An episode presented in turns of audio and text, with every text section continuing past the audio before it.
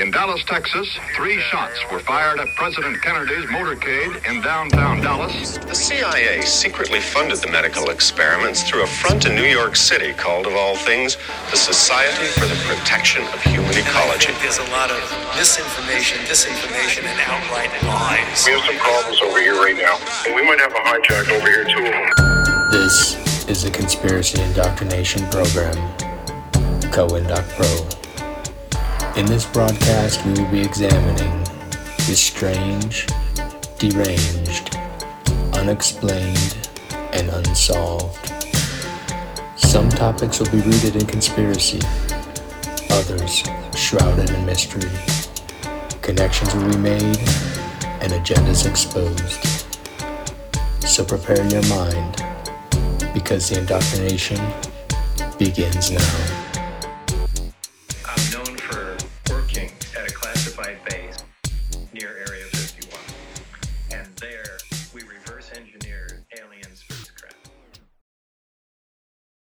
What's going on, everybody?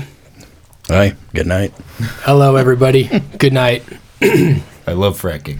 I'm a fracker. No, you're Not fracker. Oh. Welcome back to the Conspiracy Indoctrination Program, CoIndoc Pro, episode 35, I think. Right? Shoot. Um, uh, we've missed a couple episodes because uh, somebody was weak sauce around here. Wasn't me. Finally, it wasn't me. It was the other Jake. It was. It was me. It was me. Uh, episode 35. Yep. So, yep, we've been out for a couple weeks. I went down for the count, dude. I got uh I got the uh, the new funk, the RSV shiz. Yep. We're all gonna get it tonight. Yep, took me out of commish. It was bad. It was actually worse than well, I had COVID last year. I thought this was worse than COVID. But you know what? Made me stronger. I was gonna say, Don't I look stronger? your dick looks huge yeah. Well, yeah. for once. Uh, like that's your opinion, man. Um, By the way, we don't we don't wear pants when we're doing this. So Yeah, this is a no pants episode. yep. Anything beyond episode twenty was no pants Yeah, required. like we decided, nope, no pants. Yep. So all of you that were listening, Yep. awkward. Yeah. You didn't even know. Well, we're gonna start doing video cast now because we're not wearing pants. Yeah, That's just under the table. yeah, we're just gonna sit web sit webcams underneath the table. Be lots of big black blacked out spots. Because I mean, I mean, under this table, I mean, it would just be like Yeah. fucking three elephants' legs. Yeah, the- and the lighting is not very good. I'm just gonna I'm gonna give myself an out. There's the lighting's not very good. uh, episode 35 already off the rails. We've been gone for two weeks and we're back and people are already changing the channel. They're like, oh, they're already talking about dicks and it's out. only been two minutes. Ah, anyway. So yeah, we're back. I'm feeling a little bit more healthy. I still got a little bit of a dry cough. So better. You know what? I'm about to Cough walk drop. out of this place like Kanye On West. strike? Like Tim? Tim cast? He's leaving? You leaving? well, here's the He thought he thing. was gonna get punched or something. Uh, poor Tim. Yeah. He had a rough week. That was hilarious because it's like he was just being normal, like, and then Yeah. they, they made it into something, and he was just kind of like, "What?" Oh, Tim? okay. Yeah. yeah, Yeah, I think I think Kanye was a little bit. So what we're talking about is Timcast, Tim Pool. He had the Yay. It's not Kanye anymore. Oh, it's sorry. Ye. You can get sued. probably. Yay was on, He needs money. and uh, like 20 minutes into the thing, he just got up and walked out, and just Yeah. left. And I think it was he was trying to get Tim. It, he was trying to get Tim to basically talk about the people that he thought have been ruining his career, and And he said and Tim would media. o- yeah, and Tim would only say they, and he was like, "You got to say the word." Yeah, and he's like the, the the whatever he said something about the corporate media or whatever. That's mm-hmm. what he was talking about. Yeah. It, it could have been a misunderstanding. I don't know. I mean, yeah, Or he's kind of a a weird thing. dude. The thing to gather attention. Yeah. Like, oh, I think it's a little bit lame, though, that he's, I mean, he's been, dude, he got, that guy's gotten canceled. uh like everything. Yeah. I mean, Which, everybody's sure. dropping him. which whatever. But when people are holding your money, Yeah. that's fucked up. Yeah. Isn't there a bank that won't let him have access to his money? Yeah, Yeah. I don't even see how that's legal. me either. I mean, it doesn't matter what you say or what you do. As long as it's not illegal, you can't withhold somebody's money from them if it's their property. In fact, I think what you're doing is actually illegal by withholding it. Mm-hmm. Mm-hmm. Yeah, that shit's fucking Yeah. fucking crazy. That dude's a fucking batshit turd to me, but Yeah, he's he's definitely, dude. but still, you can say you should be able to say whatever the fuck you want to say, mm-hmm. Yeah, and if you're offended by it, don't fucking listen. yeah, pretty much. You hearing that, people? To the one person that's still listening, Now we're just My mom. to dead air. no, my mom's still listening. So yeah, thanks to the uh, listeners that reached out and uh, were like, "Hey, dude, what's going on? You guys, uh, did you guys break up or something?" I'm like, we quit. "We quit. We're on strike, like the rail yard." That's right. strike." yeah. No, it was like Greg Ginn song, dude. Breaking the breakup song. They don't ride like that anymore. he was walking across the road, looking at me. uh, uh, uh, uh, uh. Then Jake got behind the microphone. Uh, uh, uh, uh, uh, uh. As I grabbed a beef stick and put it in my mouth. Uh, uh, uh, uh, Mouth? uh. My mouth. Okay, okay. I was going somewhere else with that. We're off the oh rails already again. Din, din. We're off the fucking rails again. Probably gonna get sued for copyright infringement. My beehole, my choice.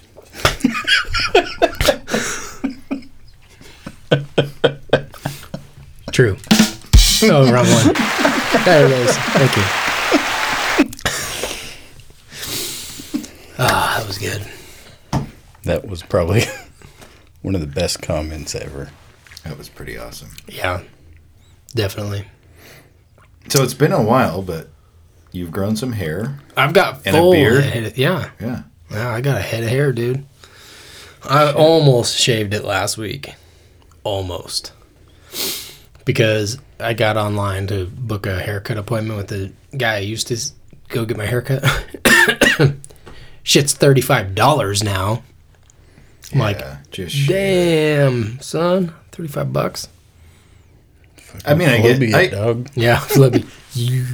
I get those. You know, they have to make a living, but Hmm. that's crazy. But when you got a full head of hair like that, I mean, it, he just waltzes in here showing us up. Oh, I'm going to grow a beard too and hair. Yeah. Luke and I can just grow beards. Yeah, my bad. Yeah, thanks. Oh, It is what it is. Steamroller Steve wanted us to ask if you wanted a sink for your three car garage. Oh, I forgot. does he got one for sale? Or you got one for free? It's his old one. Mm-hmm. Yeah, I would take it. Jesus. How big is it? You hear that? How big is it? It's like, It's like a a normal. kitchen sink. It's like a kitchen sink. Yeah. Like a mm-hmm. utility? It's kitchen sink. like kitchen sink. Oh, probably too big for my. Well, I could knock out a couple shelves. I'll knock over a couple shelves and then I'll I'll take it. Just to get that sink in here. Mm-hmm. God damn. Yeah, that would be cool to have a sink in there. Mm-hmm.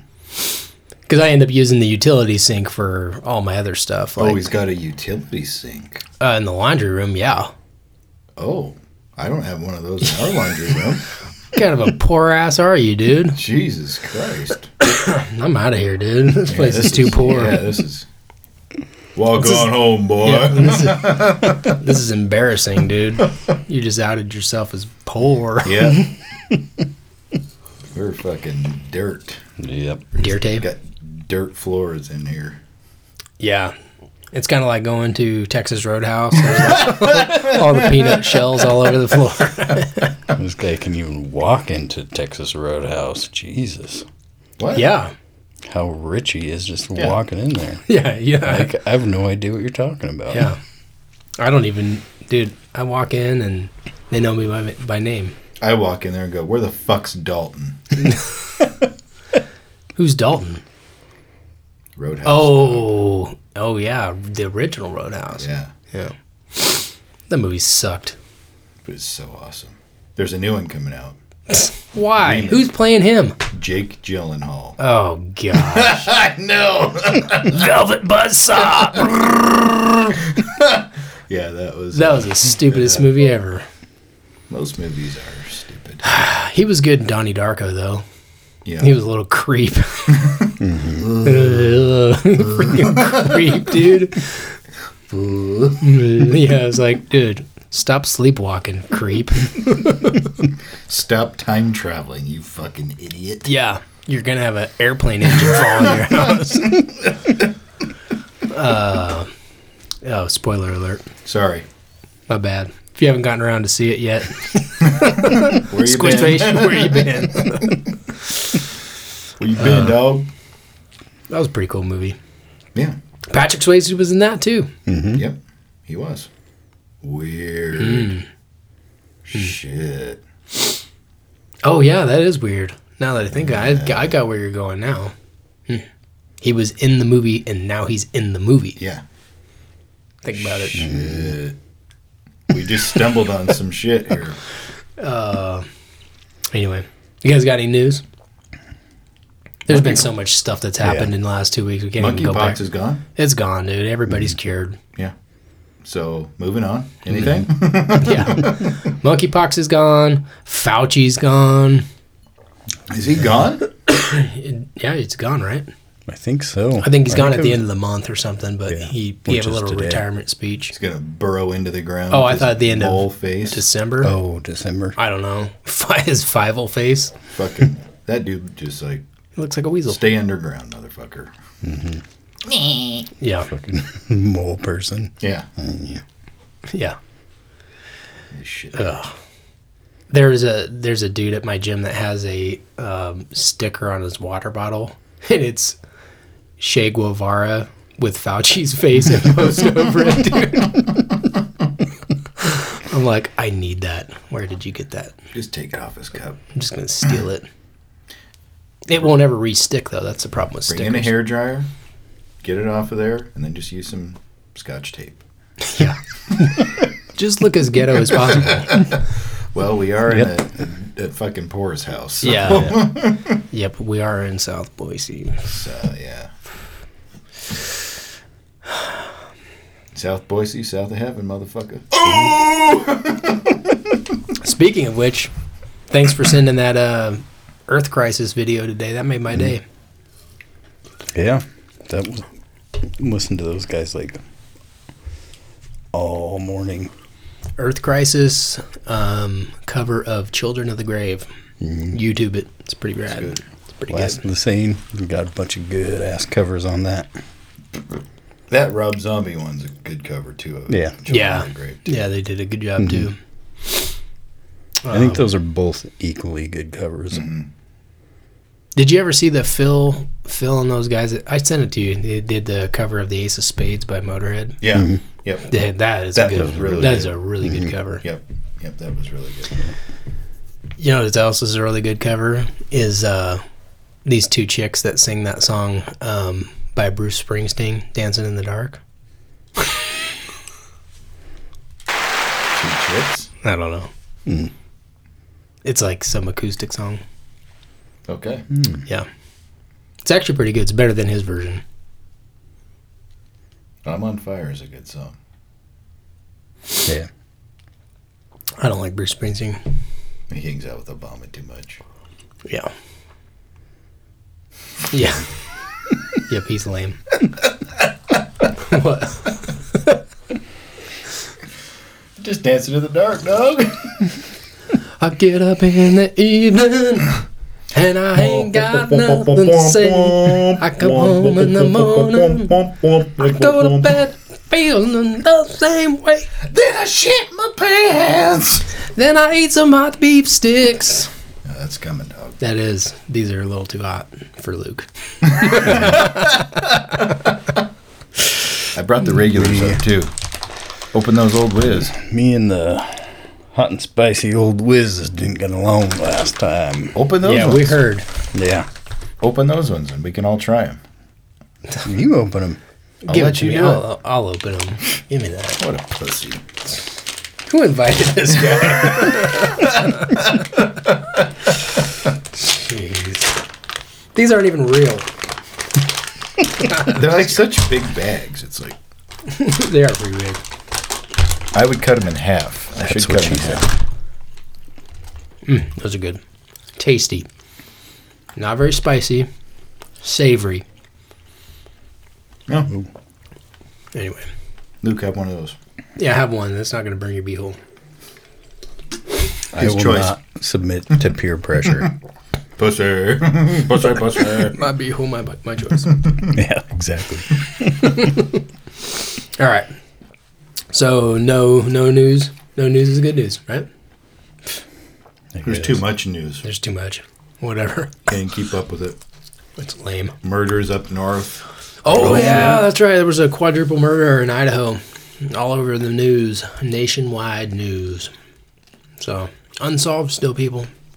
Dun dun dun. So Maybe in about what thirty years we'll cover that one yeah, once it's declassified, once everybody's forgotten about it. yeah, we'll cover it. No, that'll be in like a year. Yeah. We'll be like, yeah, there was this murder. People like, "Pfft, where? What are Yeah. you talking about? Iowa. What's that? anyway, yeah, okay. Well, I think this week we're going to continue our JFK episode. Episodical. Um, I think this is number three. And we're going to talk today about. Whoa. Turkey? Hi, everyone. Good night. Gobble gobble. Maybe I'm not totally well yet. He's having a relapse of Yeah, RSVP RSV or getting me. whatever the fuck RSVP. Dude's got RSVP. This fucking guy with RSVP. Whatever. Um, so, yeah, we're going to talk about the actual assassination, the Kennedy, the kill shot tonight. Kind of do a little bit of an overview and then timeline, like a little bit more detailed in the timeline, and then talking about the official narrative. So that's mainly what we're talking about tonight is the official narrative, like what came out of the Warren Commission report and the government's like actual narrative. then talk about some of the issues and start kind of picking apart individual pieces over the next couple weeks. Um, to keep in mind, like we can't literally, well, we could, but we would do, we'd be here forever, and probably it's not even possible to cover every single little, you know, angle and you know every little thing that happened during the entire thing. Um, Without it being Yeah. a JFK only podcast. Like yeah, there's so much shit involved in it. It's like yeah. wow. there's some people out there that do that that have JFK only podcasts and they've got 130 150 episodes you know so check those out but also at the same time I think if you're going to really go down that trail you'd have to read the Warren Commission because there's so much stuff in the Warren Commission report that that thing's like 900 pages like it's ridiculous well, I'm out. yeah. I mean, it's just like there's so much in there. And there's so much in there that's like a lot of these researchers have gone in and dug up and then exposed that there was a lot of conflicting information in the Warren report for the official narrative. So it's just mm-hmm. kind of like one of those things where I think that the Kennedy assassination is, excuse me, probably one of the easiest conspiracies to prove mm-hmm. because there's no way that one dude did it. Mm-hmm. There's just no way, mm-hmm. Yep. you know. Boom. Mic drop. Well, shut this shit down. Luke just fucking ruined it. Yeah, I did. What are you eating? That was a cough drop. Oh shit! He's thought- eating I, cough drop and beef stick at the same Yeah. time. I was like, Duh. what the hell? Black black licorice cough drop plus beef stick equals damn. yum. I was like, and a liquid D. Those lime. have been in the fridge for a while. It's just ice on this beef stick, no big deal. God damn. So yeah. So we'll talk about kind of the overview of the whole situation and then and then go from there. So the Kennedy crack it open, let's see this. Luke's getting on the D. Luke's on the D train. Fucking pussies. Why? I don't know. Because you don't like it? Yeah, Whatever. you guys are pussies. Yeah, Yep. at least over here. Why don't you come across the, sa- the table and say that, man? I'm coming under the table. Of course you are. Lips pursed.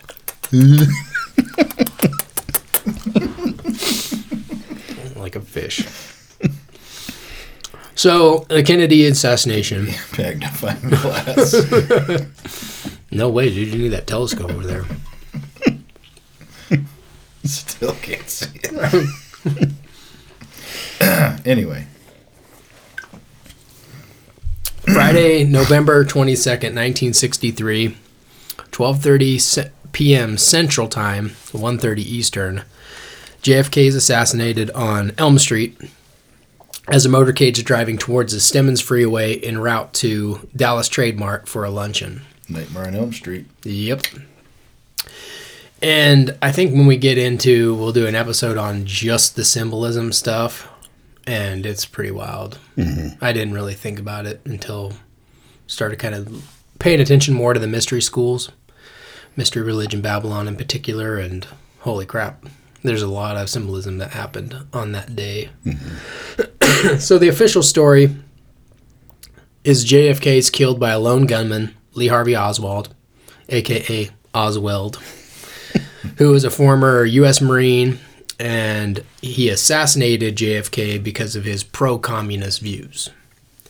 Kind of weird though, because a lot of people considered Kennedy to be a communist. So all of his uh, backdoor workings with Khrushchev and not wanting to take out Cuba and clean out Castro, and there was like so many things trying to work with the Russians for the space during the space race, and there was a lot of people that thought he was a communist. So it's funny that an actual guy that espoused communist views kills him. But whatever. Uh, Lee Harvey Oswald allegedly used a 6.5 by 52 millimeter Italian-made Mannlicher Carcano rifle, fired three shots from the southeast corner of the sixth floor of the school book depository in Dallas, Texas. During the assassination, Lee Harvey Oswald allegedly shot Kennedy, twice, and then Texas Governor Connolly once, which caused three wounds in Connolly, and then a bystander named James Tague was superficially wounded on his cheek, and we'll go into some more of the details on that later on in this episode. And then after the assassination, Lee Harvey Oswald allegedly uh, is alleged to have fled the school book depository, caught a bus. I've also heard that he got a ride. I've heard both stories, so I don't know which one's true. But somehow he ended up catching a ride to Oak Cliff, which is a subdivision southwest of Dealey Plaza. Looking at the map, it's like a couple miles as the flow cry, as the crow flies, mm-hmm. kind of south southwest of Dealey. He went to a guest house, ends up supposedly grabbing a pistol, changes his clothes, I think, or gets a jacket, leaves a jacket, one of the two, and then goes for a walk. Gets contacted by Dallas PD officer J.D. Tippit, And then Oswald allegedly shoots him several times, killing him, flees the area, and then hides out in the Texas Theater on Jefferson Boulevard, where he's found by uh, several Dallas PD officers and arrested for the murder of J.D. Tippit about 15, 20 minutes after he allegedly killed J.D. Tippit. And then, like I said, we're not going to necessarily go into, I don't feel like we should go into the details of all the Oswald stuff necessarily today. Maybe leave that for its own episode because there's so many things, dude. Yeah. It's just like, you know, I mean, just like the difference between somebody alleging to have seen him on the second or third floor at a Coke machine, somebody seeing him at a, you know, eating lunch or eating a sandwich while the motorcade's going by, somebody seeing him on the sixth floor, somebody, you know, like all these different things. There's you could get in the weeds with this dude. Mm-hmm. Um, you definitely go high and right. Yeah. So Real easy. And we do that easy. yeah, yeah. So it's like double easy for us. yeah. Boner. Boom, there it is. We're off.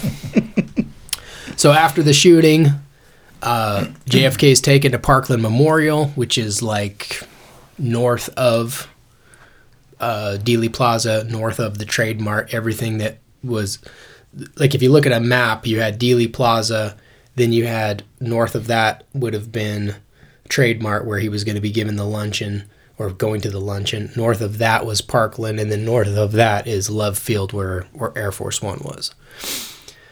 So he's pronounced dead at Parkland Hospital, put in a casket, which I got a question about that earlier later. Put in a casket and then driven to Love Field, put on an airplane on Air Force One. LBJ is sworn in with his wife. She's what would you consider her? She's still a spouse, but deceased, a survived spouse, I guess, a widowed. Yeah, his widower, widow, and then she's standing there, and she gets, he gets sworn in as the president, and then they fly back to D.C. She goes, "Oh, here's his skull too. Yeah, oh, here's some of his brain. There you go." Um, and then the next day is when the uh, actual autopsy, if you want to call it that, was takes place at place at Bethesda Naval Hospital in Maryland. Um, and then in the bigger picture on the 29th, so about what is that, seven, Seven days, days. seven days after the assassination, LBJ uh, signs Earl Warren and uh, um, Richard Russell Jr., John Cooper, Hale Boggs, Gerald Ford, John McCloy, and Allen Dulles as the Warren Commission to do an actual formal investigation. Backtracking just a little bit, uh, two days after the assassination on November 24th, 1963, Lee Harvey Oswald is assassinated by Jack Ruby in the basement of the basement garage of Dallas PD. Jack Ruby claims he was distraught over Kennedy's death and he wanted to spare Jackie from coming back to Dallas for a murder trial. Obviously, lots of bullshit in that. Um, dude got MK Ultra like nobody's business. but Yep. we'll do a whole episode just on Jack Ruby because that that whole thing is crazy too. Did you ever see the autopsy book? When I was in elementary school, a kid had it. Brought it to school, and we were looking at the autopsy photos. Yeah, is that the one that it look that they redid that makes it look like it was the back of his head that was gone? I can't even remember. It was fucking elementary school when we are looking at it, but it was just like, hmm. oh man, look Yeah. at that. But it's like a book that came out with the hmm. pictures and shit in it. I don't think I ever remember the book, but I do remember seeing some pictures in a book of the autopsy. Yeah, it was. And that whole thing was when you're a super- kid, you're like, yeah, oh, look at that. That's yeah, crazy. faces of death, dude. Yeah. I should have fucking forgot about the. Oh, your certificate. Certificate. Yeah, Yeah. yeah, the damn it. liar. Good man over here. Um, so Lee Harvey Oswald, with Lee Harvey Oswald dead, um, story runs about the lone gunman. Warren Commission concludes the investigation in '64 that Lee, Har- Lee Harvey Oswald was the lone gunman, lone assassin, and case is closed. Boom, just like that. See you guys later. Bye. well, bye.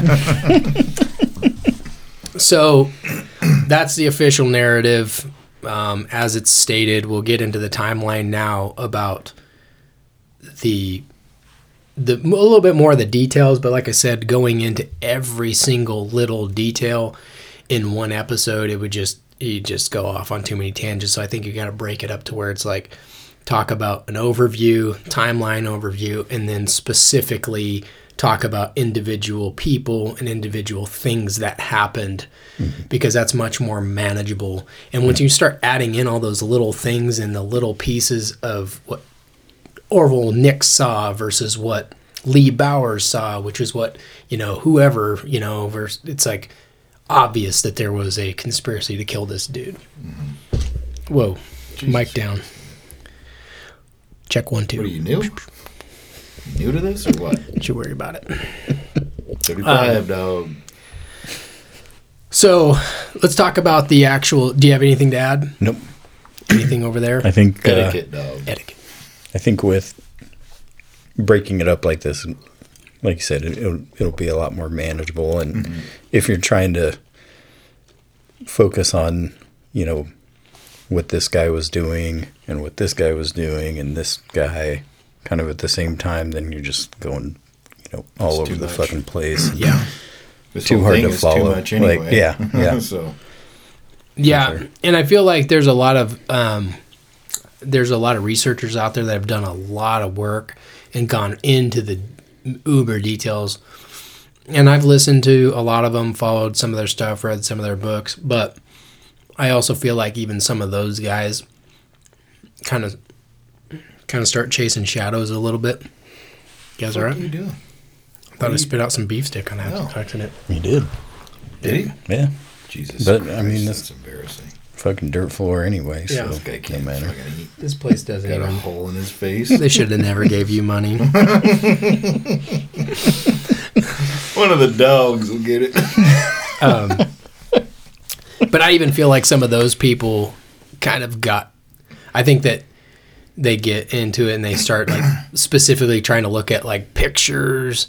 Like, oh, well, look at this picture. There's a guy here with a radio. It's like, bro, there's no way to prove that that guy is holding a radio because of how pixelated and old the picture is. It's just there's mm-hmm. no way unless you actually have a close up picture of somebody holding a radio.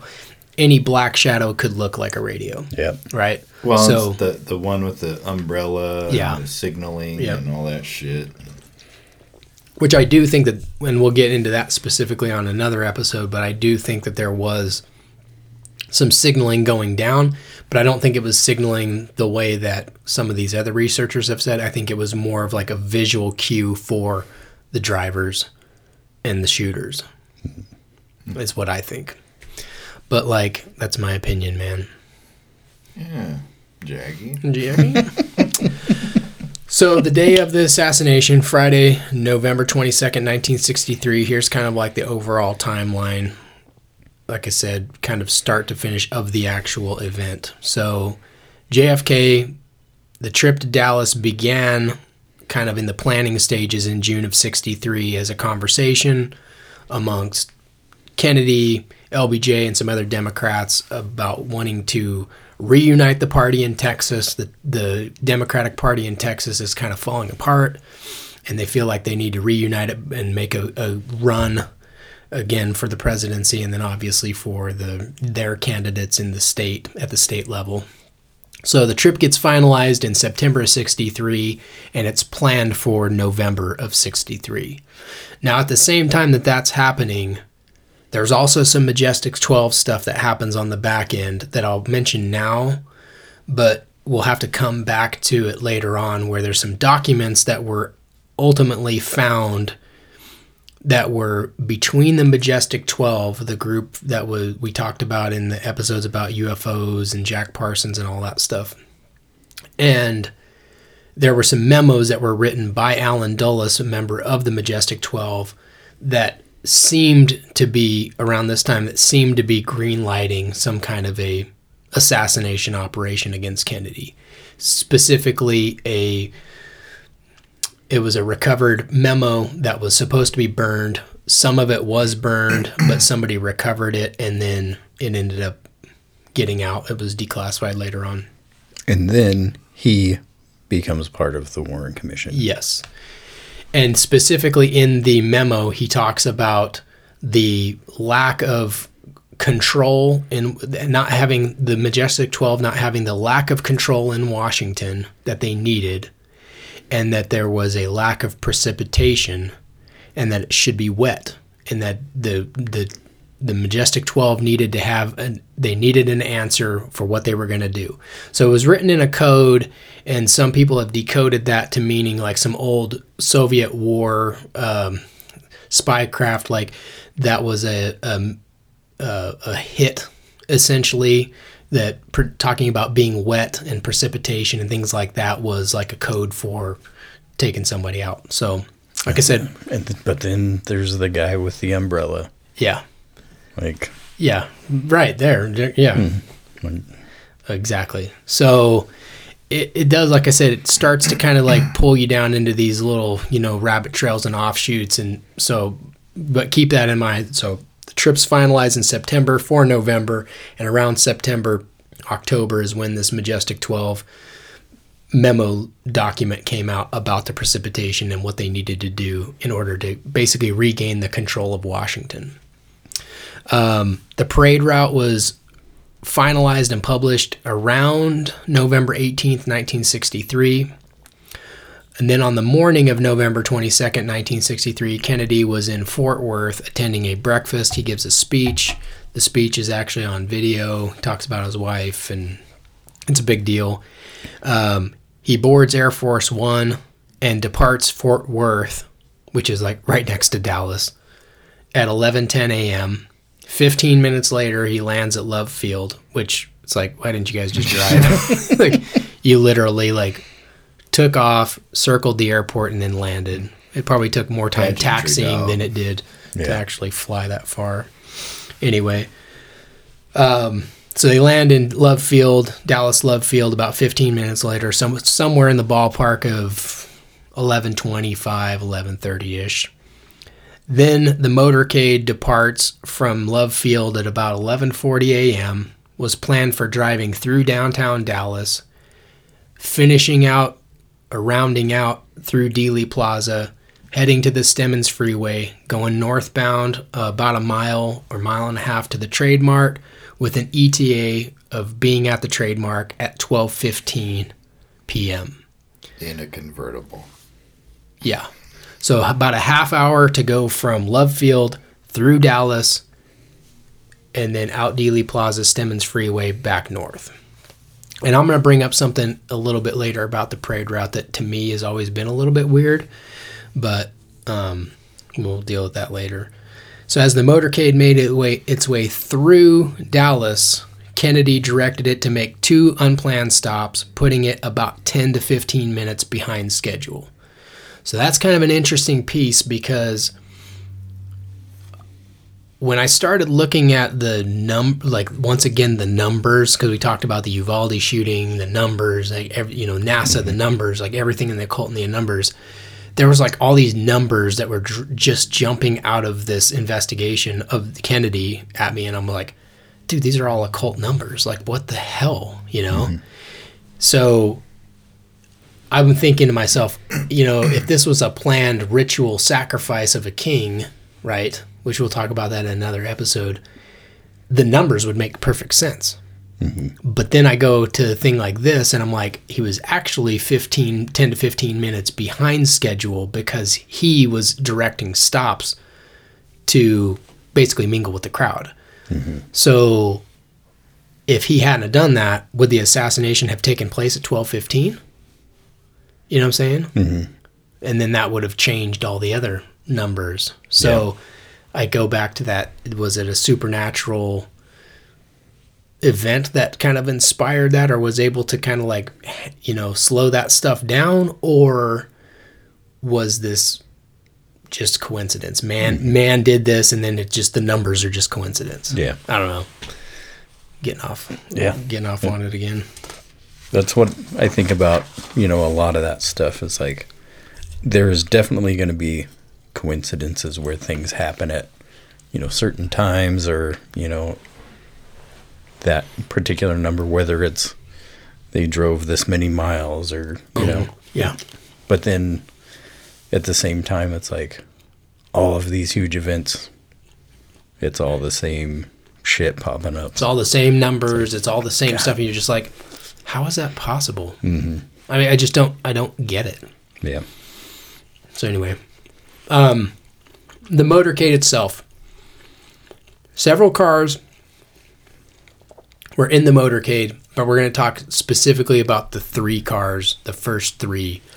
So the first car had Dallas PD Chief Jesse Curry, sheriff, uh, the sheriff of that county that they were in, in Dallas, Bill Decker, Secret Service a- agent Wynn Lawson, and then Secret Service Dallas field agent Forrest Sorrells were in the first car. So that was considered the lead car. Second car, driver was uh, Secret Service agent Bill Greer. Sitting next to him was Secret Service agent Roy Kellerman. And then in the middle seat, you had Nellie Connolly behind the driver, which was John Con- uh, Governor John John Connolly's wife. Then on the right hand side, behind the passenger seat uh, or the passenger side, was um, Governor John Connolly, and then in the back seat on the driver's side was Jackie Kennedy, with John Kennedy sitting on the passenger side.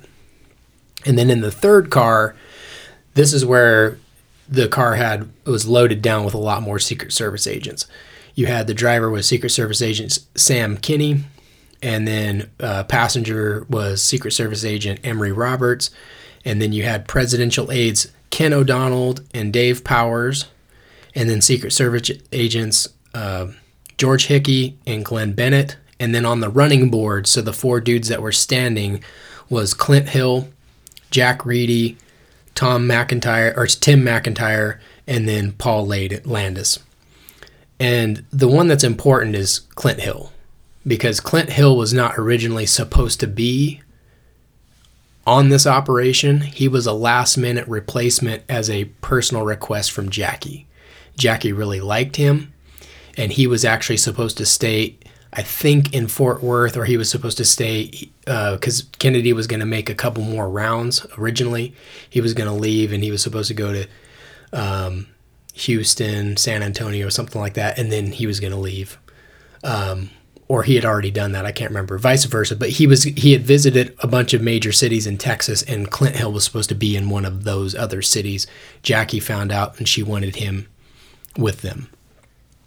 So that's important because allegedly all these other dudes stayed out super late the night before and partied hard with a bunch of strippers at a weird unknown club in Dallas. Don't don't know if it was Jack Ruby's Carousel Club or what it was, but supposedly these guys got shit faced all night long and then you know the only dude that actually did a Secret Service action that day was Clint Hill, and he was the only one that was not probably still drunk. yeah Allegedly. Yeah. This is all Whoa, alleged. whoa, yeah, Yeah, this is all alleged. so at 12:30 p.m., the motorcade enters Dealey Plaza from Houston Street. So Houston runs kind of like north and south, and then Dealey, uh, and then Elm Street kind of like veers off at a southwest curve, going through an opening known as on the right the grassy knoll and the pergola, and then a big open grassy area on the left, which would be east and west of the road and then it goes under the triple underpass or under the under the railroad, which they called the triple underpass, and then heads to the Stemmons Freeway, which is like a major arterial for traffic. Um, so they turned left onto Elm Street from Houston, making a 120 degree turn, which supposedly 90 or anything over 90 is forbidden in in the Secret Service policy, but they make a 120 degree turn, passing in front of the school books depository, which is on the uh, north side. I guess it'd be the north northwest side of the road because it kind of runs at an angle. As the motorcade passed in front of the school book depository, a gunshot rings out. Uh, witnesses later described it, and bystanders later described it as sounding like a motorcycle backfire or a firecracker. So nobody initially most of not not every not nobody, but most of the people that were bystanders didn't think that the first shot was a gunshot. They thought it was something else. Now, amo- a- amongst the people that were in the cars, like Connolly and some of the other Secret Service agents, they actually thought it was a gunshot, the first one. So, as they're turning down Elm Street, Kennedy's got his right hand out the out the side of the convertible. He's waving to the crowd. Connolly initially hears the first shot, claimed later that he knew that it was a high powered rifle. He looked over his right shoulder, didn't see Kennedy, so he goes to turn to look over his left shoulder, and as he's turning left is when he gets shot in the back. The doctors later said that he was left of center about 20 degrees when that round went through his uh, fifth rib of his shoulder, kind of exited just below his right pec, below his nipple, went through his right wrist, the radial bone, shattered it, and then lodged down into his uh, left thigh. So at the same time that that had happened, supposedly Kennedy had been shot in the back, in between his shoulder blades, and the round had exited out his neck. When he does that. Yep, out the the trachea, um, just below his Adam's apple, through the knot in his in his uh, tie, and then that was the bullet that turned and went into uh, John Connolly's back, and then through his arm, and then into his leg. So one bullet supposedly made seven different wounds, entry wounds, exit wounds, to combined. That's why they called it the magic bullet. We'll talk a little bit more about that. Shot. Yeah, in, a, in a little bit. So, um, JFK stopped waving and then is seen on the Zapruder film as initially reaching and clutching his throat. Now, there's some discrepancies in the Zapruder film because it's there's a there's some missing frames, mm-hmm. which we'll have to talk specifically about Zapruder in another episode because there's some definitely some shady things with mm-hmm. that, and there's some connections with him that I think are too convenient. Yep. So JFK is seen waving his hand, and then he stops waving his hand. There's a blurb in the video, and then he's seen clutching his throat. And that's when Jackie starts to kind of like try to grab him to see that something's wrong with him. And then as the motorcade passed the signs for the Stemmons Freeway, the kill shot happens. Kennedy takes one to the side of his, the right side of his head, and it's all pretty much over. flapper. Big old mm-hmm. flapper. Um, at that point, Jackie jumps out of the back seat, climbs onto the trunk, allegedly grabs a piece of his head, brain, skull, matter, something. She grabs a piece of his head and then starts to try to climb back into the seat where he is as he slumped over. And at the same time, Clint Hill had jumped off of car number three, had ran and tried to climb onto car number two's trunk, and was climbing onto the trunk as the car is accelerating away towards the triple underpass. Um, kind of interesting because the driver claimed that once he heard the first gunshot, he sped up the entire time, but the video shows that it looks like he actually was on the brakes until the kill shot. And then once the kill shot happens, then he's on the gas. And I think in another episode, going into some of those f- physical markers like the umbrella man, the chicken red, I think that those were visual markers that if it hadn't happened by these certain locations, you got to stop the car, got to get the kill shot, and then move. Is that what I think? But I could be sense. wrong. So car car two, once um, Clint Hill's on the on the back end of it, climbing in, they haul ass. They drive under the uh, triple underpass, jump on Stem- Stemmons Freeway, northbound straight to Parkland. Now James Tague was standing down by the triple underpass in the center of the in in between Main Street or Commerce and Elm in the grass where a bunch of The median. yeah, the median where a bunch of gr- people had been bystanding. Now down where James Tague was, there were way less people because that was kind of like the end of the the motorcade route. But he was standing down there by that uh, embankment from the bridge, and during the sh- shot sequence, he claimed later that he felt something sting his cheek, and when the police were coming through or the uh, some of the sheriff's deputies were coming through after the shots had been fired. The motorcade was gone and Dealey Plaza was in a total chaos. He is contacted by the police. Police say, "Hey, you're bleeding," and then um, he points out that he was stung by something, and that's when the police find like a bullet um, smear mark, like on the uh, edge of the curb, and so it looked like that bullet had hit the curb and then splashed up and then caught him in the face, which it makes sense. I've shot steel targets for a long time, and I've definitely caught splashback from steel from side shooters or you know my own shooting or being too close to the target. And so the bullet, when it does hit something like concrete or rock or you know anything that's very dense steel, it frags out and then just kind of like the bullet ruptures and like disintegrates in a way. Mm-hmm. And so you'll have little pieces of frag that go everywhere. And that's why it's important to wear eye pro when you're shooting so that you don't catch one of those in the eyeball. Mm-hmm. I've, I've been close. I've definitely caught a, caught frags on the edge of my glasses before. I've caught frag in the glasses. So, um, but anyway, so later on, about nine months later, the FBI ended up going down and removing that chunk of curb and concluded that the smear contained metal traces that- were consistent with um, a bullet. They said specifically in the Warren report that it was um, bullet fragments from uh, that were consistent with Lee Harvey Oswald's 6.5 Of course. Mannlicher caliber bullets. Um, so fast forward at Parkland, JFK is pronounced dead at 1 p.m. Central Time, so 30 minutes from the time that he was shot. And then at the same time, a whole bullet is found on the stretcher that's completely clean. Looks like it, it looked like a reload bullet. Mm-hmm. Like you go down and you buy bullets, then you go to reload them. This thing had never been shot. You shoot a bullet out of a gun, no matter what, and you you, you shoot it a hundred yards, lob it into grass, and then go down and pick it up. It's going to be deformed because of the heat, mm-hmm. right?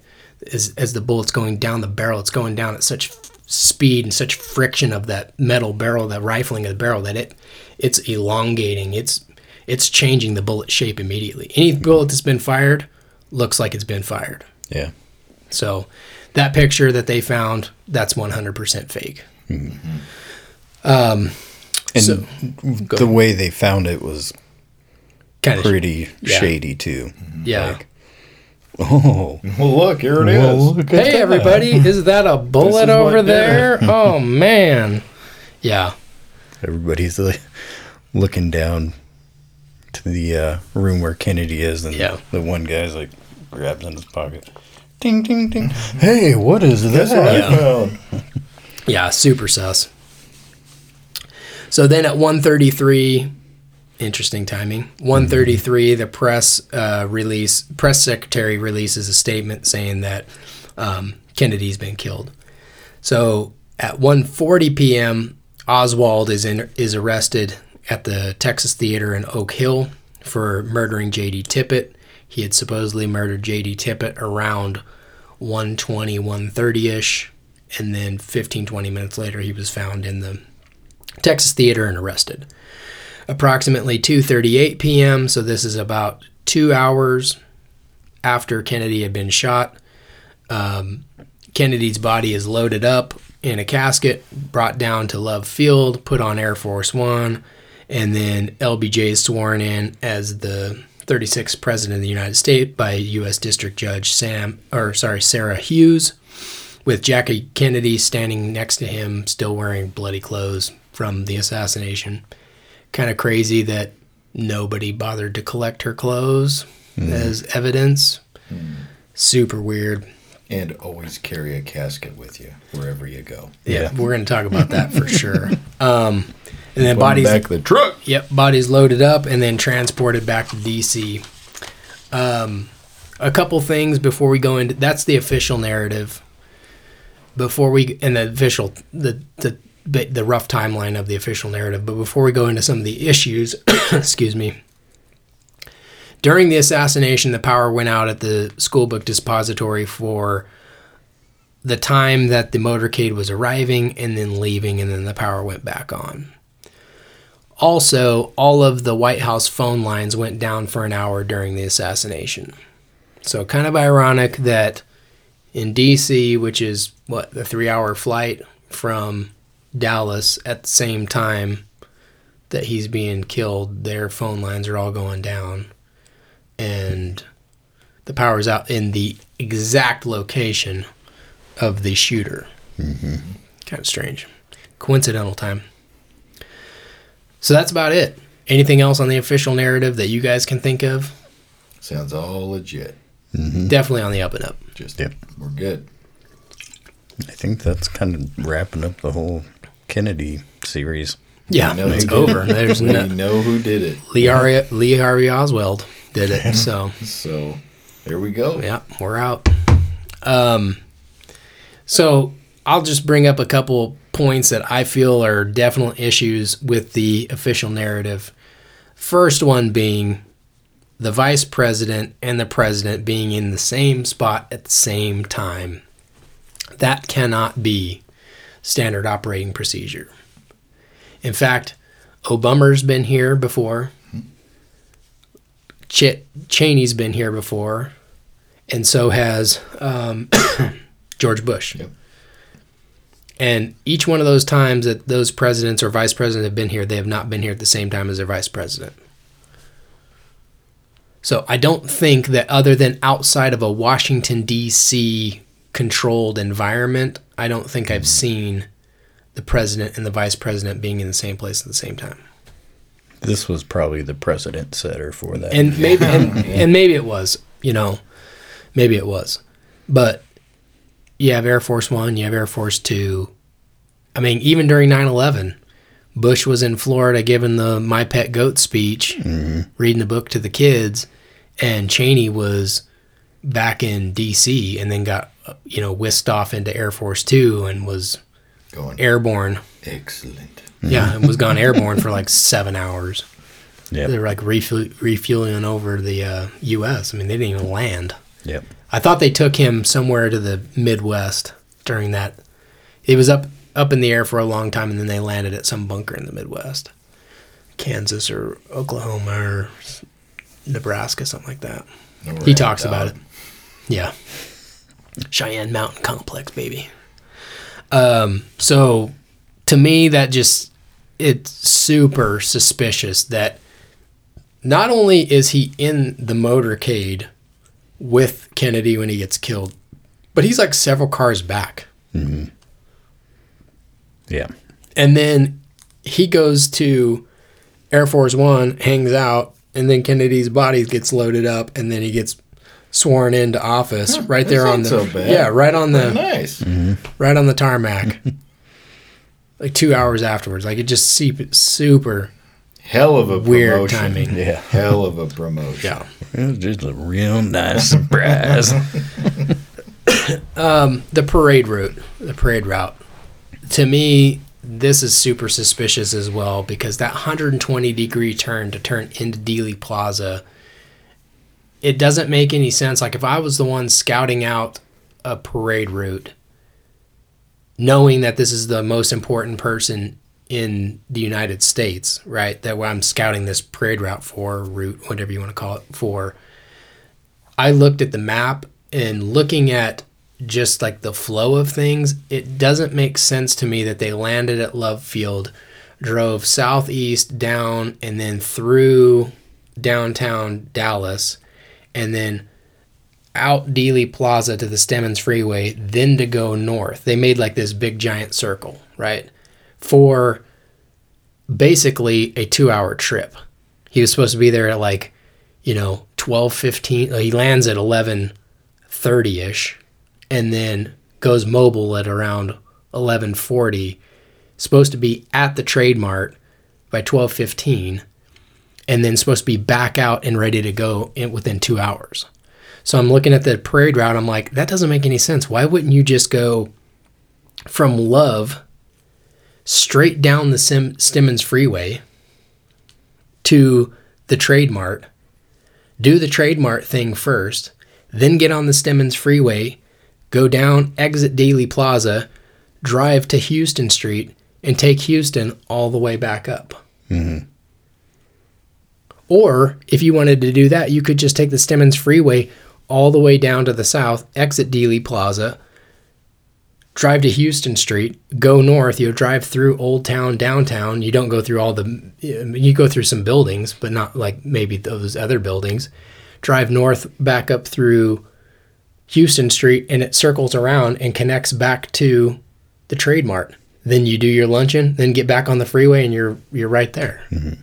So the way that they did the route just it looks it it doesn't make any sense mm-hmm. as a route planner which i'm not but looking at that i'm like this to me makes more sense mm-hmm. than the way that they did it. Yeah. so the way they did it they had to get him in dealey plaza going towards the school book depository make a turn slow down and mm-hmm. then drive right by that grassy knoll. Because if you're going to put shooters over there on top of that rail yard is a perfect place to hide. Mm-hmm. That's a perfect place to get in military logistics if you need people, you need equipment on the rail cars. Mm-hmm. Yep. They they Yeah, control all of that. That's Yeah. all control. All of the rail yards and the railroads are all controlled by the the feds. Mm-hmm. So yeah, to me that just seemed really weird. And then the bullet and ballistics, like the magic bullet. Obviously, I don't think that that is true. There's no way that it went through JFK's back, out his throat, turned in midair, went down into mm-hmm. Connolly's back, through his right arm, and then down into his thigh. Like mm-hmm. that logistically makes no sense for a bullet to do because when bullets hit things, they hit like a bone or they hit like you know a wall. They travel e, on a same plane until they hit something else, right? Mm-hmm. But at that point, if it's already hit, if it's come straight from the bullet or from the, the bullet's gone straight from the gun right into something dense and then it skips off to the left, the right, up or down, it's lost a lot of its velocity at that point, and now it's just going to dig into something. It's going to find the next thing and it's going to just stop. It's going to dig into it, right? Mm-hmm. So I think personally, Connolly was shot by whoever was shooting from the school book depository, but they were shooting at Kennedy and they missed Kennedy completely and they caught Connolly. Because I think he was turning around to the left like this, and it went through his back, and then out his nipple, hit there, and then right into his right or left thigh. Mm-hmm. So he turned like that, just like that. Mm-hmm. And I don't think Kennedy actually got shot in the back. I think I think the first shot hit him right in the throat. I think it was mm-hmm. supposed to be a headshot, and it was low. I think it hit him in the throat, and then I think It makes sense. They're trying to make up for oh shit, Yep, and now he's and he's continuing to drive at him, and and whoever else is on it is going oh shit. Somebody Yep. somebody else lighted up. Yep. You had multiple people taking shots, and that's why, again, that was something I was going to talk about in a minute. Is the witnesses and the what they what the witnesses claim to have seen and heard are incomplete. Like uh, they're they're completely different than what the Warren report, you know, official narrative was.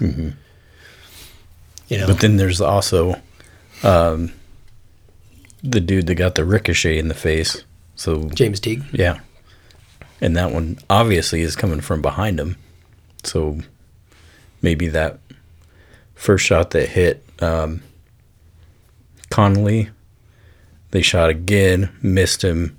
Then the next shot into Kennedy, the next couple shots into him, with uh, him getting shot in the throat, leaning forward. Maybe Yeah. uh, another missed headshot there. I think Tague had said in his interview with it was either with the police or it was in the Warren Commission. He said that he thought that he was shot during the second or the third gunshot. He said it wasn't on the first one. That's what I think the first one was over the top of Connolly's head and hit Kennedy right in the neck. And I think that that's the reason why Kennedy or Connolly heard a crack, probably turned to his right, didn't see him, started turning to his left, and then that's when his round went through his back. So you would add the overhead shooter from the um, from the uh, school book depository shooting at Kennedy, but like you said, he just went forward because he's starting to kind of slump down.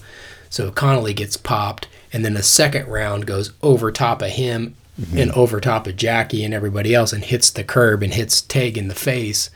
And then you have the kill shot coming from the front as they're driving towards the Stemmons Freeway. It sounds like got the same bullet to me. Yeah. It was definitely the same. And then there's that uh, building right at the intersection, kind of in line with, you know, the turn onto Elm, where The there's the people in the kind of in the stairway and there's windows open in that. So, I mean, there's probably Yeah. people all over that. Yeah, d- definitely a triangulation of fire for sure. And I think they had. Uh, there was a, a little while I used to think that Oswald probably, or that there was no shots from the actual school book depository. That that was all staged. But I do think that there was, there had to have been gunshots from the school book depository because they needed that angle. And I think originally they wanted that angle to be the one, but when they were missing, you know, then the, the the the final dude had to take that face shot or the front the one from the front, which would have been the front end uh, to the right of Kennedy as he's driving towards Stemmons. Um, so yeah, but yeah, witness statement, Warren Commission, they they don't jive. Multiple witnesses describe seeing two gunmen in the school book depository window. They heard shots from the front and the rear, so shots from the school book depository and people like Zapruder heard gunshots from the behind them at the grassy knoll up on the the stockyard fence area. Um, you know, Lee Harvey Oswald's whereabouts and the witness statements, none of that stuff jives. I mean, it's all in conflict. Um, Dallas PD ended up contacting several. Here's another issue: is Dallas PD contacted a bunch of people on the on the knoll and in that um, rail yard um, that were who ID'd themselves as being Secret Service or FBI, and then they got let go.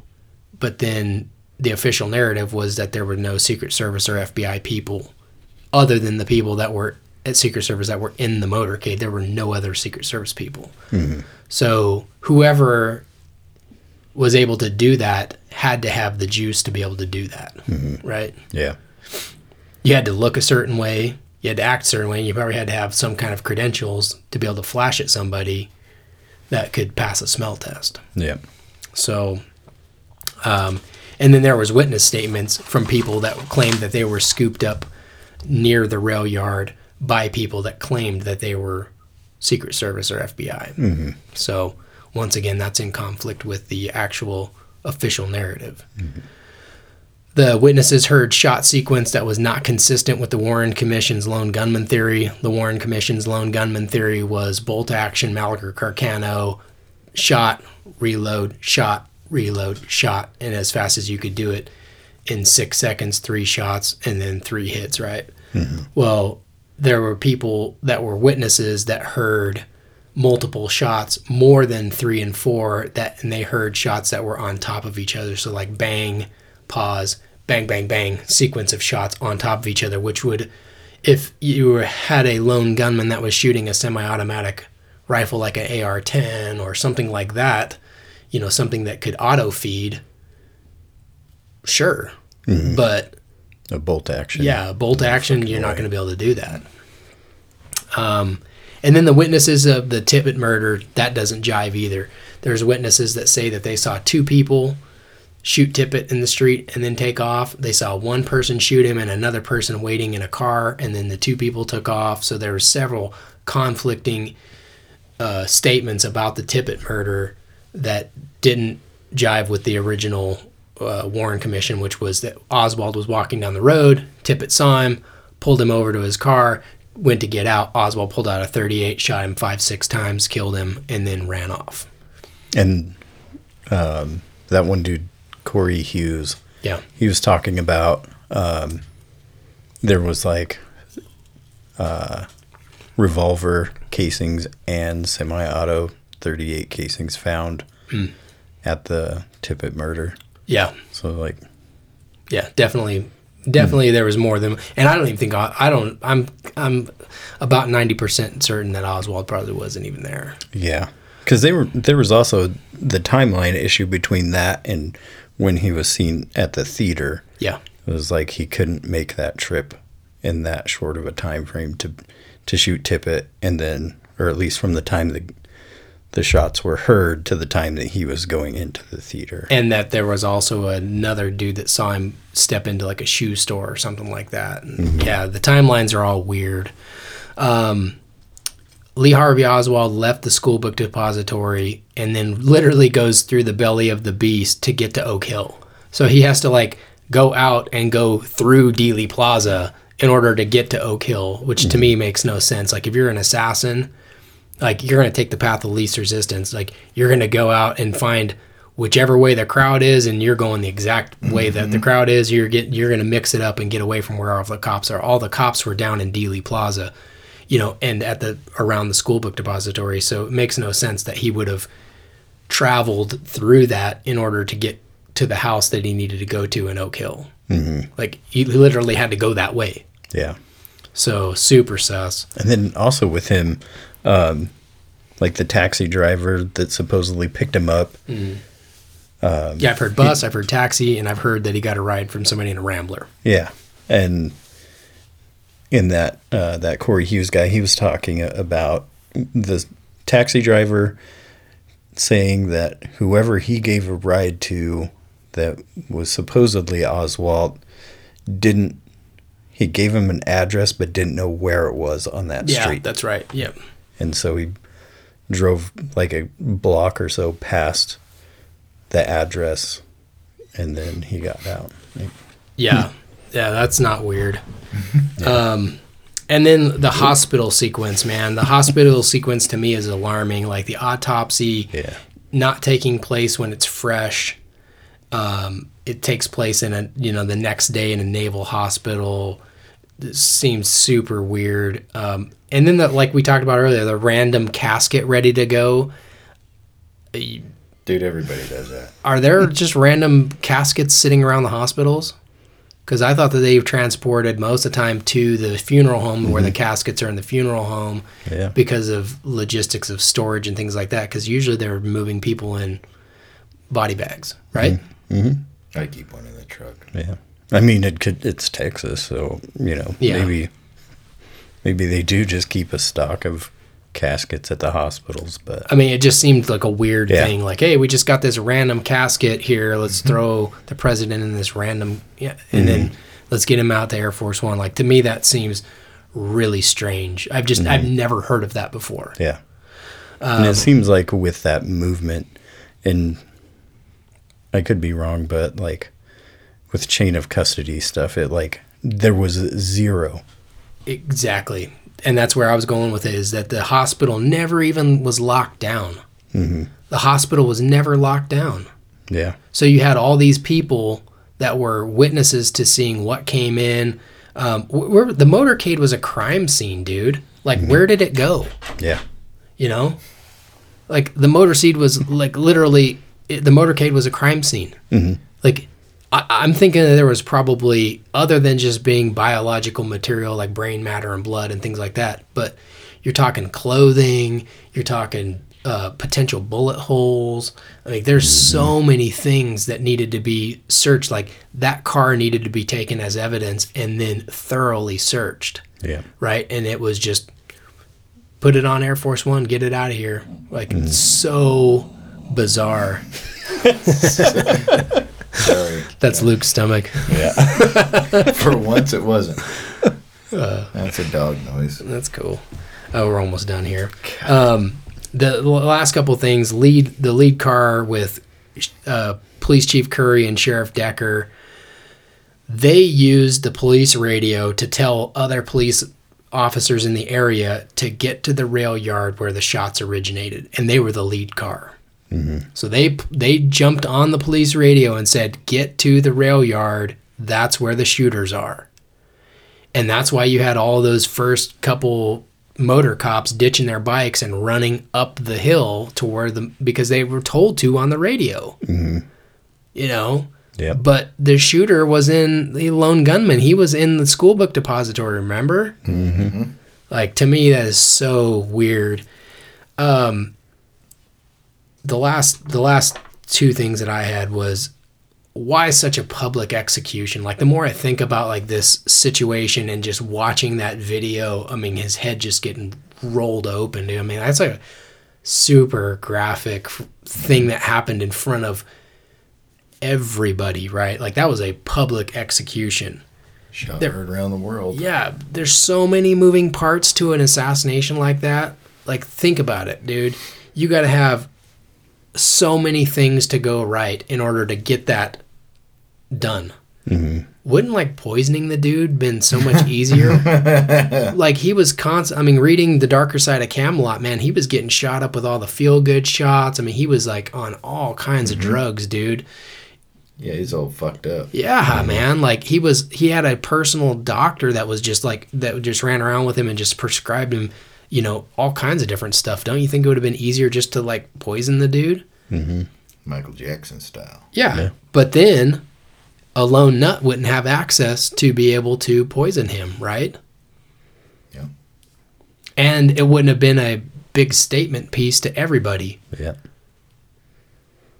you know so to me go, going further into this it's going to definitely get weird going into what i think is the ritualistic side of it it being a, a potential ritual you know act or execution like dude it's it happened that way for a reason mm-hmm. you know Yep. they used they used a gun in front of thousands of people that were there personally to watch it, and then obviously millions of people have watched it ever since then with the Zapruder film mm-hmm. and the Nix film. Yeah. So I don't know. For being a lone nut, Oswald sure was a damn good shot. Yeah. And he got the whole package got tied up super neat Yeah, with Uh, him dying and yeah. Two days later, he, rubies Everybody's gone crazy. dead and dying around him. Yeah. and- I mean, it, and then just going, just to say this, but him walking down into that basement is so strange when you watch the full video. Mm-hmm. It is, it's like staged, dude. Mm-hmm. Like there's this big open area right in the middle. Everybody's being super quiet. Nobody's saying, like, you can hear, like, you- yeah, Oswald, Yeah. you know, mm-hmm. and one shot. One shot, dude. That's all I got. Right? mm-hmm Yeah. It- just like the whole, you know, car caravan where it had to everything be set up perfectly mm-hmm. in that area where they have to slow down just like in that police basement everybody had to be kind of cordoned off just to let him mm-hmm. come through You be out in front, dude. yeah Yeah. You you go.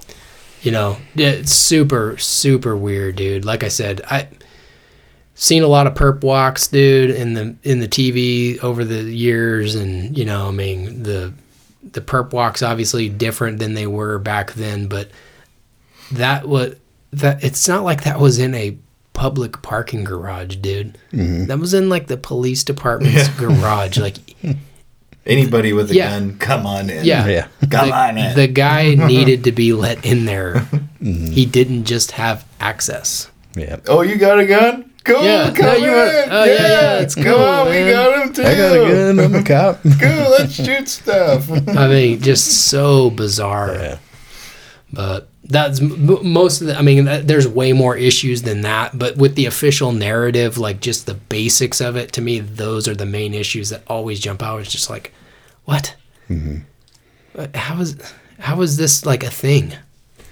Yeah. And it's weird watching that video with like uh you know the secret service before they make that turn and like there's obvious confusion going on because the guys on foot are like running up but then stop and turn around like what? What are we doing? And, and it's like Yeah, it's and then they go out fucking partying all night before Yeah. Yeah, that to me seems like it's a huge would be a huge like issue, right? Mm-hmm. Well, that's like the same story here with like the 9/11 dudes. The parent 9/11 dudes are Oh, yeah. partying the night before. and Yeah. Go and do some crazy shit. And Yeah, and then get up early and put on their khakis and jump on an airplane with a box cutter. It's like mm-hmm. okay. yeah. Sure. Looks like that guy definitely does not have a hangover. uh, yeah, dude, it's just so. I mean, there's so many moving parts of this thing, dude. Think about, like, even if it was just one dude, right? So if it was Lee Harvey Oswald and he was the only guy, like, looking at that gun, that Mannlicher Carcano bolt action, Italian made gun, and, and they make good. The Italians make good sunglasses. I'm not knocking them, dude. They make great shoes, good wallets. Don't know about their guns, but you know, let's say that their their guns are good. But like that old school tiny, you know, scope, probably like a you know one by two or three power, probably nothing crazy. Mm-hmm. You know, it just why would you choose that window? I mean, as a as a sniper, I, I mean, I'm not a sniper, but as a sniper, wouldn't you want like to have a place that you can fire off a shot as an assassin and be able to exfil quickly, Mm-hmm. like get out, dude, without getting caught, right? Mm-hmm. Yep. And But- not have to. You got to go six stories down. You got to go through a building. I mean, mm-hmm. it would have been different if you just hid in there somewhere. Mm-hmm. and be in a spot where if you're in that particular scenario and you're shooting from behind, you don't want the car to be like moving at an angle away from you. Yeah. Where it's just like moving away from you, but not left to right or anything, where it's just further away so you don't have to like keep moving your barrel following it. Yeah, Where it's tracking just like it. straight in front of you. Yeah. And now there is definitely a, a a theory out there that the guy that had the seizure around 1218 and the mm-hmm. ambulance came and it was on Houston just on the uh, what would be I think the if I can remember right I think it's on the north side of the school book depository in between the school book depository and the Daltex building like right there at, at that portion of the intersection a dude had a seizure around 1218 and the ambulance came to take him. Now prior to that, the ambulance driver said that going the two weeks before the assassination, they had been called to that intersection for weird calls for service, like several times, like 12 to 15 times. They'd gone to this area and then they'd get there and there would be nothing there, like they were fake calls. And he said that he felt that that was a somebody was testing the system to see how fast of a response time would be. Now, if you back up the 1215, he was supposed to be at the the Trade Mart if he hadn't made those two extra stops and put them 5 to 10 to 15 minutes behind schedule, right? If he had been driving through D, to Dealey Plaza, making the turn to Dealey Plaza 15 minutes before, so around 12:15, that would have put him in the intersection around the same time the guy had the seizure. So was that a staged event to get the motorcade to stop so that sixth floor depository mm-hmm. bang one shot right there while he's stationary mm-hmm. before he's even turned on the Elm? Yeah. And when that didn't happen, now you've got to have your redundancies in mm-hmm. place because you can't have a failed assassination attempt and have this dude live, right? So now it's It's all or nothing at that yeah. point. Now it turns Everybody into three to five guys. Hey, everybody get out there. The last thing that probably would have happened is, you know, they would have crashed the car or something like that, and then somebody would run out with a belt fed, you know, Gatling gun like Jesse Ventura, like Predator. I ain't got time to bleed. Just freaking eating it up. Just freaking belays down from the bridge. Yes. Dude, yeah. So I don't know. Uh, That's where I'm going with it. That, that's, that's I don't know what else you had, but to me that's just super strange. Yeah. I think we're on the same page with that stuff. Yeah, I think What that little think? that little end spot was the end all be all. It's like now or never. Mm-hmm. Fucking just Yeah. open up, Yep. get it done. Yep. Who cares at this point? Who's collateral damage? You know, when I watched that video over and over again, it looks like Jackie was so close to getting shot herself on that final one because her head's pretty damn close when his head blows up. They were saying when his head blew up, dude, that the car behind them, so number three car, had bio on it. I believe it. I mean, it just like like Well, yeah, the- ruptured, dude. I mean, even the in the the Zapruder film ones that you see, there's like that giant huge mist. mist. You can see it from the from the over Orville Nix Yeah. video. I mean, it's just like, and that's from like a little bit further. It's like, Yeah. it's like a cloud, dude. Well, and then they the, Pink mist. Whatever. On, I know you talk about it later, but that's Zapruder one that the people got the film back and said, no, it the mist was way more than what was Yeah. here. Well, allegedly, and Corey Hughes talks about it, but allegedly Orville Nix was pretty pretty pissed, or, or not Orville Nix. Uh, Zapruder was pissed the rest of his life because he was looking at it through a telephoto lens and said that it was like crazy, you know, when he was, and then uh, apparently the real actual first copy of that thing is like it's like you're standing there watching his head explode. Yeah, and, yeah. They've I mean, you can still see it. It's like that when you go back and watch it on BitChute or YouTube or even on the JFK. I watched JFK, uh, the Oliver Stone propaganda piece a couple weeks ago, and it's just like that's pretty violent, dude. But I mean, see, imagine seeing the real copy of that. You'd be like, "Whoa!" yeah, because he said when they got it back, it was not the same Oh, they scrubbed it and Oh, did all kinds of shenaniganry. shit. And didn't they go go back there and run like uh, scenarios of it after the fact to try and figure figure shit out? I can't remember if it Yeah. was uh, Yeah, a reenactment. Hughes had talked about that stuff. Yeah, did the reenactment. To, Yeah, so definitely. So, I guess maybe when they were doing that reenactment, they just needed to get the Zapruder film to, you know, figure out exactly the angles that he was filming at mm. to do that reenactment so that they could edit their film to. Oh, so that they could splice them together. Yeah. Yeah, that would make sense. Mm-hmm. Yeah, because then you could layer them on top of each other. Now you have like a different film, mm-hmm. And you kind of like a deep fake. It's like a original, like a, a mm-hmm. old school deep fake. Yeah. Keep it just blurry enough Yeah, to where nothing's super clear. And yeah. But I, am telling you, dude, Jackie almost she almost got popped in the head, dude. I mean, if that would have, dude, that could have. What if that had missed, missed him and hit her, and then he lived? That'd be crazy. I don't think he would have. No, he would have died in the hospital. They would have done the old They freaking heart attack injection. no, no, you got shot. You got shot. No, no, okay, yeah, come he, on, he- come on. You got shot. Yeah, he died of it. Yeah, he bled out. Yeah. anyway, you guys got anything else? this is a fucking wild one. Yeah, It's all speculation. We Yeah. will never know. Allegedly. Yeah. This whole episode is allegedly. yeah, and uh, it doesn't have anything to do with Nam, so it's all fake. Fake podcast. Fucking nom deniers. Nam denier, mm-hmm. election deniers. All right, well, Okay. Shit. that was a damn good episode. Yeah. It's a good one. Damn good to be back. All right, well, we'll catch you guys next week with the episode part four Kennedy assassination. Cheers. Later. Later.